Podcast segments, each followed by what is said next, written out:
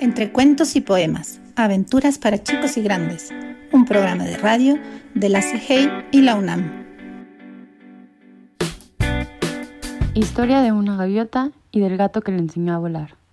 De Luis Sepúlveda. Capítulo 9. El pollito se incorporó sobre sus tambaleantes patas y se precipitó sobre la fruta. El piquito amarillo tocó la cáscara, se dobló como si fuera de goma y al enderezarse nuevamente catapultó al pollito hacia atrás haciéndolo caer. ¡Tengo hambre! graznó el colérico. ¡Mami, tengo hambre! Sorbas intentó que picoteara una papa, algunas de sus galletas. Con la familia de vacaciones no había mucho que elegir. Lamentando haber vaciado su plato de comida antes del nacimiento del pollito. Todo fue en vano. El piquito era muy blando y se doblaba al contacto con la papa. Entonces, en medio de la desesperación, recordó que el pollito era un pájaro y que los pájaros comen insectos. Salió al balcón y esperó pacientemente a que una mosca se pusiera al alcance de sus zarpas. No tardó en cazar una y se la entregó al hambriento. El pollito cogió la mosca con el pico, la apretó y cerrando los ojos la tragó. ¡Rica comida! Quiero más, mami, quiero más. graznó entusiasmado. Sorba saltaba de un extremo a otro del balcón. Tenía reunidas cinco moscas y una araña cuando desde el tejado de la casa de enfrente le llegaron las voces conocidas de los gatos fascinerosos a los que se había enfrentado hacía ya varios días. Mire, compadre, el gordito está haciendo gimnasia rítmica. Con ese cuerpo, cualquiera es bailarín. maulló uno. Yo creo que está practicando aeróbic. Qué gordito tan rico. Qué grácil. ¿Qué estilo tiene? Oye, bola de grasa, ¿te vas a presentar a un concurso de belleza? maulló el otro. Los dos fascinerosos reían, seguros al otro lado del patio. De buena gana, Sorbas le hubiera hecho probar el filo de sus garras, pero estaban lejos, de tal manera que volvió hacia el hambriento con su botín de insectos. El pollito devoró las cinco moscas, pero se negó a probar la araña. Satisfecho, hipó y se encogió, muy pegado al vientre de Sorbas. Tengo sueño, mami, graznó. Oye, lo siento, pero yo no soy tu mami, maulló Sorbas. Claro que sí eres mi mami, y eres una mami muy buena, repuso cerrando los ojos. Cuando Colonello, secretario y todo llegaron, encontraron al pollito dormido junto a Sorbas. Felicidades, es un pollo muy bonito, ¿Cuánto pesó al nacer? preguntó Sabelo todo. ¿Qué pregunta es esa? Yo no soy la madre de este pollo, se desentendió Sorbas. Es lo que siempre se pregunta en estos casos. No lo tomes a mal. En efecto, se trata de un pollo muy bonito, preguntó Colonello. ¡Qué terrible! ¡Terrible! exclamó Sabelo todo, llevándose las patas delanteras a la boca. ¿Podrías decirnos qué es tan terrible? consultó Colonello. El pollito no tiene nada que comer. Es terrible, terrible, insistió Sabelo todo. Tienes razón. Tuve que darle unas moscas y creo que muy pronto querrá comer de nuevo, reconoció Sorbas. Secretario, ¿qué espera? preguntó Colonello. Disculpe, señor, pero no lo sigo, se excusó secretario. Corra al restaurante y regrese con una sardina, ordenó Colonello. ¿Y por qué yo, eh? ¿Por qué tengo que ser siempre el gato de los mandados, eh? Que me moje el rabo con benzina, que vaya a buscar una sardina. ¿Por qué siempre yo, eh? protestó secretario. Porque esta noche, señor mío, cenaremos calamares a la romana. ¿No le parece una buena razón? indicó Colonello. Pues el rabo todavía me apesta a benzina. Mm, ¿Dijo usted calamares a la rumana? preguntó el secretario antes de trepar al cubo. Mami, ¿quiénes son estos? graznó el pollito señalando a los gatos. Mami, te ha dicho mami, qué terriblemente tierno, alcanzó a exclamar Sabelo todo antes de que la mirada de Sorbas le aconsejara cerrar la boca. Bueno, caro amigo, has cumplido la primera promesa, estás cumpliendo la segunda y solo te queda la tercera, declaró Colonello. La más fácil, enseñarle a volar, maulló Sorbas con ironía. Lo conseguiremos. Estoy consultando la enciclopedia, pero el saber lleva su tiempo, aseguró saberlo todo. Mami, tengo hambre, los interrumpió el pollito. Las complicaciones empezaron al segundo día del nacimiento. Sorbas tuvo que actuar drásticamente para evitar que el amigo de la familia lo descubriera. Apenas oyó abrir la puerta, volcó una maceta vacía sobre el pollito y se sentó encima. Por fortuna, el humano no salió al balcón y desde la cocina no oía los graznidos de protesta. El amigo, como siempre, limpió la caja, cambió la gravilla, abrió una lata de comida y antes de marcharse se asomó a la puerta del balcón. Espero que no estés enfermo, Sorbas. Es la primera vez que no corres en cuanto te abro una lata. ¿Qué haces sentado en esa maceta? Cualquiera diría que estás ocultando algo, pero bueno. Hasta mañana, gato loco. ¿Y si se le hubiera ocurrido mirar debajo de la maceta? De solo pensarlo, se le aflojó el vientre y tuvo que correr hasta la caja. Ahí estaba, con el rabo muy levantado, sintiendo un gran alivio y pensando en las palabras del humano. Gato loco. Así lo había llamado, gato loco. Tal vez tuviera razón, porque lo más práctico hubiera sido dejarle ver el pollito. El amigo habría pensado entonces que sus intenciones eran comérselo y se lo habría llevado para cuidarlo hasta que creciera. Pero él lo había ocultado bajo una maceta. ¿Era un gato loco? ¿Vos? María José Robles.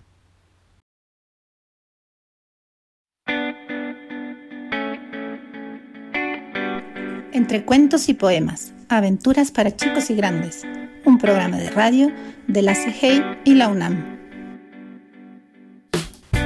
Historia de una gaviota y del gato que le enseñó a volar, de Luis Sepúlveda.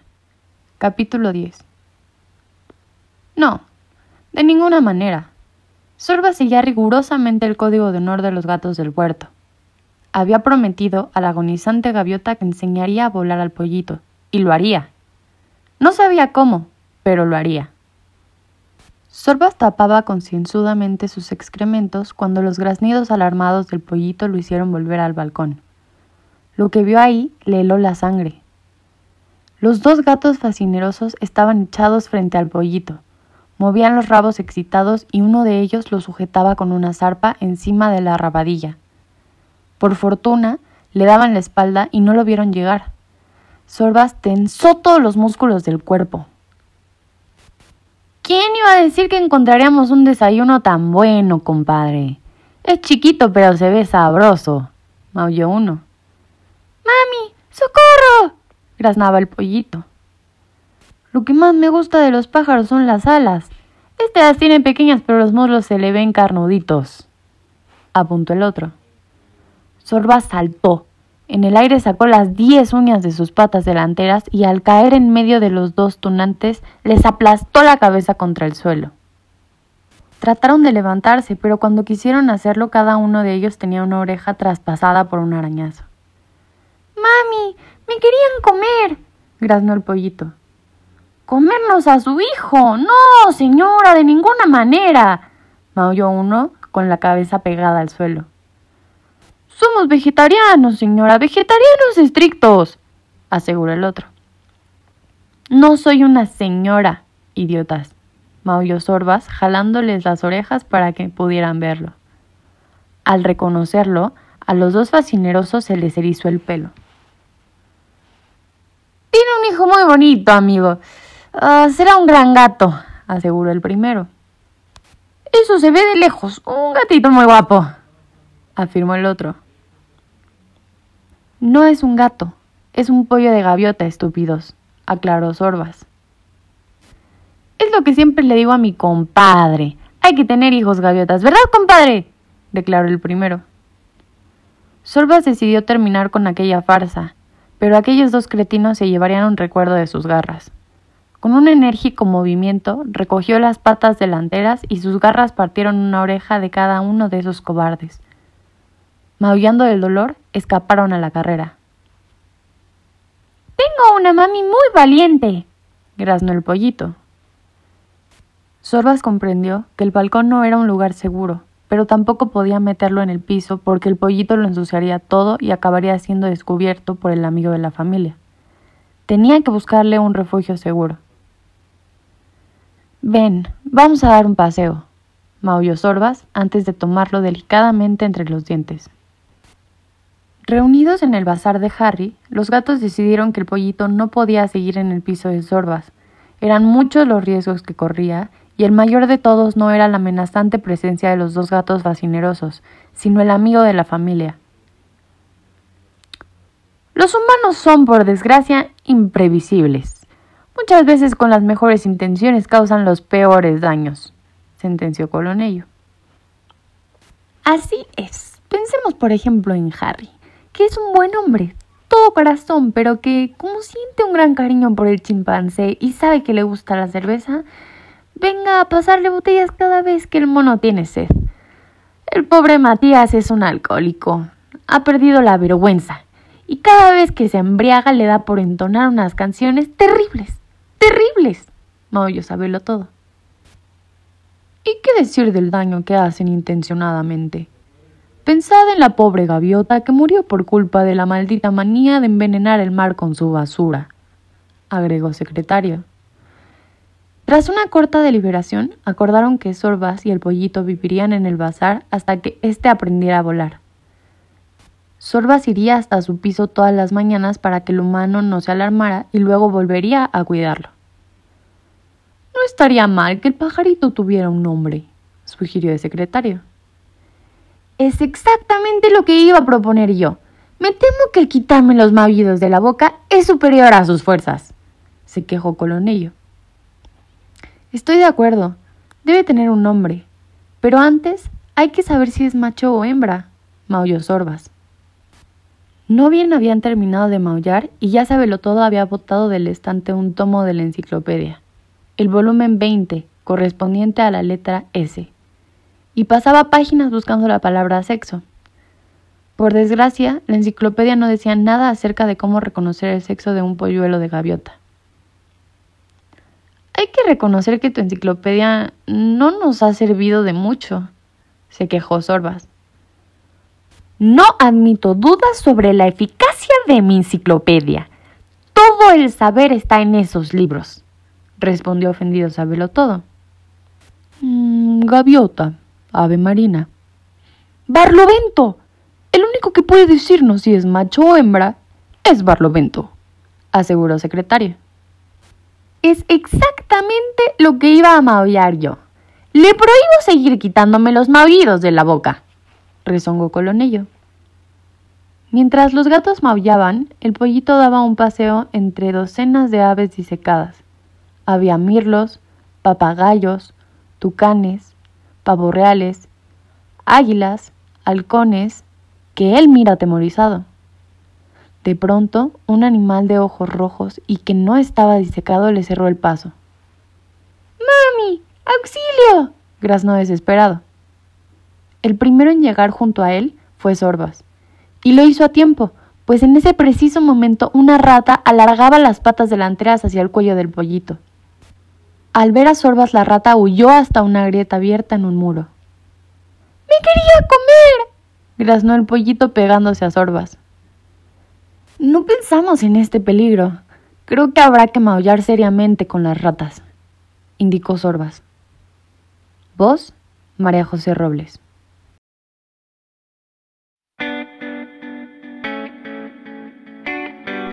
Entre cuentos y poemas, aventuras para chicos y grandes, un programa de radio de la CGI y la UNAM. Historia de una gaviota y del gato que le enseñó a volar. De Luis Sepúlveda. Capítulo 11. De acuerdo, pero no les hagas muchas concesiones a esas desvergonzadas, aconsejó Colonello. Sorba se acercó hasta la grieta. Su interior estaba muy oscuro, pero logró ver los ojos rojos de la rata. Quiero ver a tu jefe, maulló Sorbas con decisión.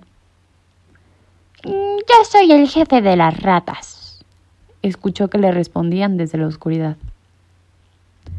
Si tú eres el jefe, entonces ustedes valen menos que las cucarachas. Avisa a tu jefe, insistió Sorbas. Sorbas escuchó que la rata se alejaba. Sus garras hacían chirriar una tubería por la que se deslizaba. Pasados unos minutos, vio reaparecer sus ojos rojos en la penumbra. El jefe te recibirá en el sótano de las caracolas detrás del arcón pirata.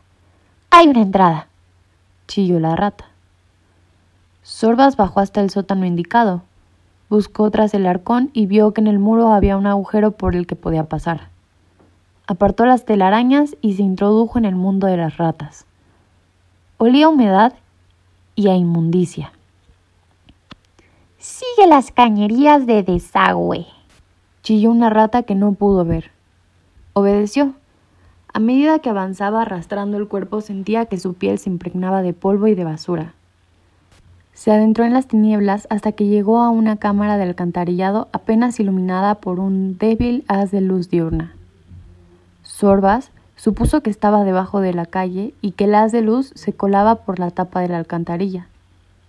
El lugar apestaba, pero era lo suficientemente alto como para levantarse sobre las cuatro patas. Por el centro corría un canal de aguas inmundas. Entonces vio al jefe de las ratas, un gran roedor de piel oscura, con el cuerpo lleno de cicatrices, que se entretenía reposando los anillos del rabo con una garra. Vaya, vaya. Miren quién nos visita. El gato gordo. Chilló el jefe de las ratas. ¡Gordo! ¡Gordo! Gritaron a coro docenas de ratas de las que Sorba solo veía los ojos rojos. Quiero que dejen en paz al pollito. Maulló enérgico. Así que los gatos tienen un pollito. Lo sabía. Se cuentan muchas cosas en las cloacas. Se dice que es un pollito sabroso, muy sabroso. Jejeje, chilló el jefe de las ratas. ¡Muy sabroso! ¡Jejeje! Correaron todas las demás ratas. Ese pollito está bajo la protección de los gatos, maulló Sorbas. Se lo comerán cuando crezca, sin invitarnos. ¡Egoístas! acusó la rata. ¡Egoístas! ¡Egoístas! repitieron las otras ratas. Como bien sabes, he liquidado a más ratas que pelos que tengo en el cuerpo. Si algo le pasa al pollito, tiene las horas contadas, advirtió Sorbas con seriedad. Oye, bola de cebo, ¿has pensado en cómo salir de aquí? Contigo podemos hacer un buen puré de gato, amenazó la rata. ¡Puré de gato! ¡Puré de gato! repitieron las otras ratas. Entonces, Sorba saltó sobre el jefe de las ratas, cayó sobre su lomo aprisionándole la cabeza con las garras. Estás a punto de perder los ojos. Es posible que tus secuaces hagan de mí un puré de gato, pero tú no lo vas a ver. ¿Dejan en paz al pollito? amenazó Sorbas. ¡Qué malos modales tienes! Está bien, ni puré de gato ni puré de pollito. Todo se puede negociar en las cloacas aceptó la rata. Entonces negociemos. ¿Qué pides a cambio de respetar la vida del pollito? preguntó Sorbas. Paso libre por el patio. Colonillo ordenó que nos cortaran el camino al mercado. Paso libre por el patio, chilló la rata. De acuerdo, podrán pasar por el patio, pero de noche, cuando los humanos no las vean. Los gatos debemos cuidar nuestro prestigio, señaló Sorbas soltándole la cabeza. Salió de la cloaca, retrocediendo sin perder de vista ni al jefe de las ratas ni a los ojos rojos que por docenas lo miraban con odio. Pasaron tres días hasta que pudieron ver a Barlovento, que era un gato de mar, un auténtico gato de mar. Barlovento era la mascota del Heines II, una poderosa draga encargada de mantener siempre limpio y libre de escollos el fondo del Elba. Los tripulantes del Heines II apreciaban a Barlovento, un gato color miel con los ojos azules, al que tenían por compañero, más en las duras faenas de limpiar el fondo del río. En los días de tormenta lo cubrían con un chubasquero de hule amarillo hecho a su medida, similar a los impermeables que usaban ellos. Y Barlovento se paseaba por cubierta con el gesto fruncido de los marineros que desafían al mal tiempo. El Heines II también había limpiado los puertos de Rotterdam, Amberes y Copenhague, y Barlovento solía maullar entretenidas historias acerca de esos viajes. Sí, era un auténtico gato de mar. ¡Ahoy! maulló Barlovento al entrar en el bazar. El chimpancé pestañó perplejo al ver avanzar el gato, que a cada paso balanceaba el cuerpo de izquierda a derecha, ignorando la importancia de su dignidad de boletero del establecimiento. Si no sabes decir buenos días, por lo menos paga la entrada, saco de pulgas, gruñó Matías. ¡Tonto estribor! Por los colmillos de la barracuda. ¿Me has llamado saco de pulgas? Para que lo sepas, este pellejo ha sido picado por todos los insectos de todos los puertos. Algún día te maullaré de cierta garrapata que se me encarmó en el lomo y era tan pesada que no pude con ella. Por las barbas de la ballena y te maullaré de los piojos de las islas Cacatúa que necesitan chupar la sangre de siete hombres para quedar satisfechos a la hora del aperitivo, por las antenas del tiburón. Leva anclas, macaco, y no me cortes la brisa, ordenó Barbolento y siguió caminando sin esperar la respuesta del chimpancé. Voz María José Robles.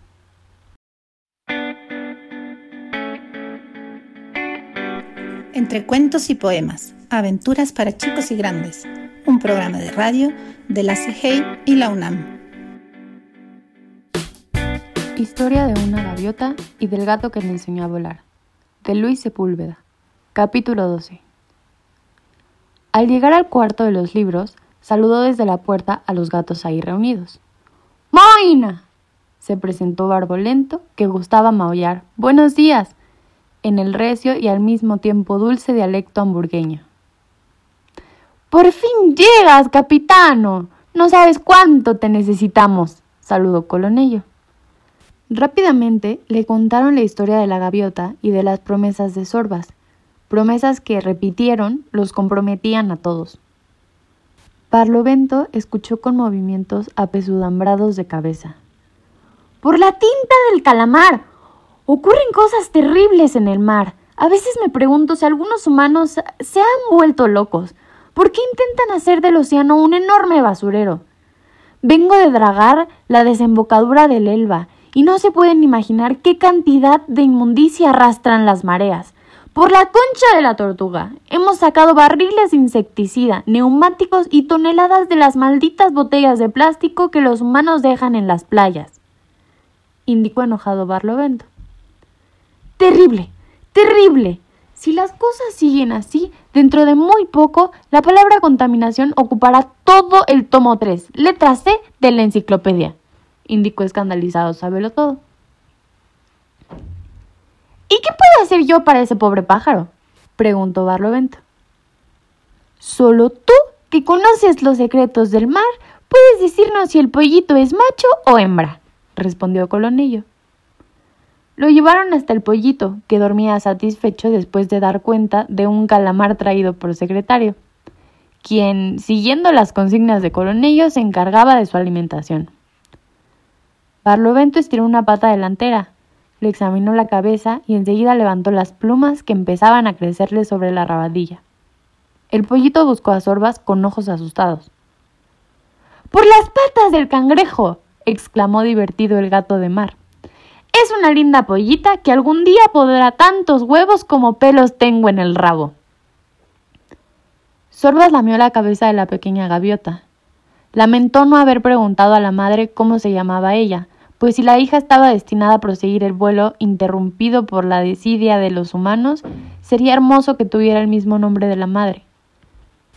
Considerando que la pollita ha tenido la fortuna de quedar bajo nuestra protección, maulló Colonello, Propongo que la llamemos Afortunada. Por las agallas de Merluza. Es un lindo nombre, celebró Barlovento. Recuerdo una hermosa goleta que vi en el mar Báltico. Se llamaba así, afortunada, y era enteramente blanca. Estoy seguro de que en un futuro habrá algo sobresaliente, extraordinario, y su nombre será incluido en el tomo 1, letra A, de la enciclopedia, aseguró secretario. Todos estuvieron de acuerdo con el nombre propuesto por Colonello. Entonces, los cinco gatos formaron un círculo en torno a la pequeña gaviota. Se levantaron sobre las patas traseras y estirando las delanteras hasta dejarla bajo un techo de garras, maullaron el ritual del bautizo de los gatos del puerto. Te saludamos, afortunada amiga de los gatos. ¡Ahoy, ahoy, ahoy! exclamó feliz Barlovento. Afortunada creció deprisa, rodeada de cariño de los gatos. Al mes de vivir en el bazar de Harry, era una joven y esbelta gaviota de sedosas plumas color plata. Cuando algunos turistas visitaban el bazar, Afortunada Siguiendo las instrucciones de Colonello, se quedaba muy quieta entre las aves embalsamadas, simulando ser una de ellas. Pero por las tardes, cuando el bazar cerraba y el viejo lobo de mar se retiraba, deambulaba con su andar bamboleante de ave marina por todos los cuartos, maravillándose ante los miles de objetos que ahí había, mientras Abelo todo revisaba y revisaba libros buscando el método para que Sorbas le enseñara a volar. Volar consiste en empujar el aire hacia atrás y hacia abajo. ¡Ajá! Ya tenemos algo importante. Mustia sabelo todo con la nariz metida en sus libros.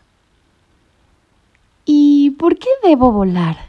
graznaba afortunada con las alas muy pegadas al cuerpo.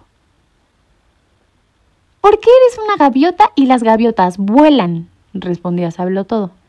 Me parece terrible, terrible que no lo sepas. Pero yo no quiero volar. Tampoco quiero ser gaviota, discutía afortunada. Quiero ser un gato. Y los gatos no vuelan. Una tarde se acercó hasta la entrada del bazar y tuvo un desagradable encuentro con el chimpancé. Sin hacer caca por ahí, pajarraco, chilló Matías. ¿Por qué me dice eso, señor mono? preguntó con timidez. Es lo único que hacen los pájaros, caca. Y tú eres un pájaro, repitió muy seguro el chimpancé. Se equivoca. Soy un gato, y muy limpio, contestó afortunada, buscando la simpatía del simio. Ocupo la misma caja que Sabelo todo. Lo que ocurre es que esa pandilla de sacos de pulgas te han convencido de que eres uno de ellos. Mírate el cuerpo, Tienes dos patas y los gatos tienen cuatro. Tienes plumas y los gatos tienen pelo. ¿Y el rabo? ¿Eh? ¿Dónde tienes el rabo? Estás loca como el gato ese que pasa la vida leyendo y maullando. Terrible, terrible. Pajarraco idiota. ¿Y quieres saber por qué te miman tus amigos? Porque esperan a que engordes para darse un gran festín contigo. Te comerán con plumas y todo. Chilló el chimpancé. Aquella tarde, los gatos se extrañaron de que la gaviota no acudiera a comer su plato favorito, los calamares que secretario escamoteaba de la cocina del restaurante. Muy preocupados la buscaron, y fue Sorbas el que la encontró, encogida y triste entre los animales disecados. Vos, María José Robles.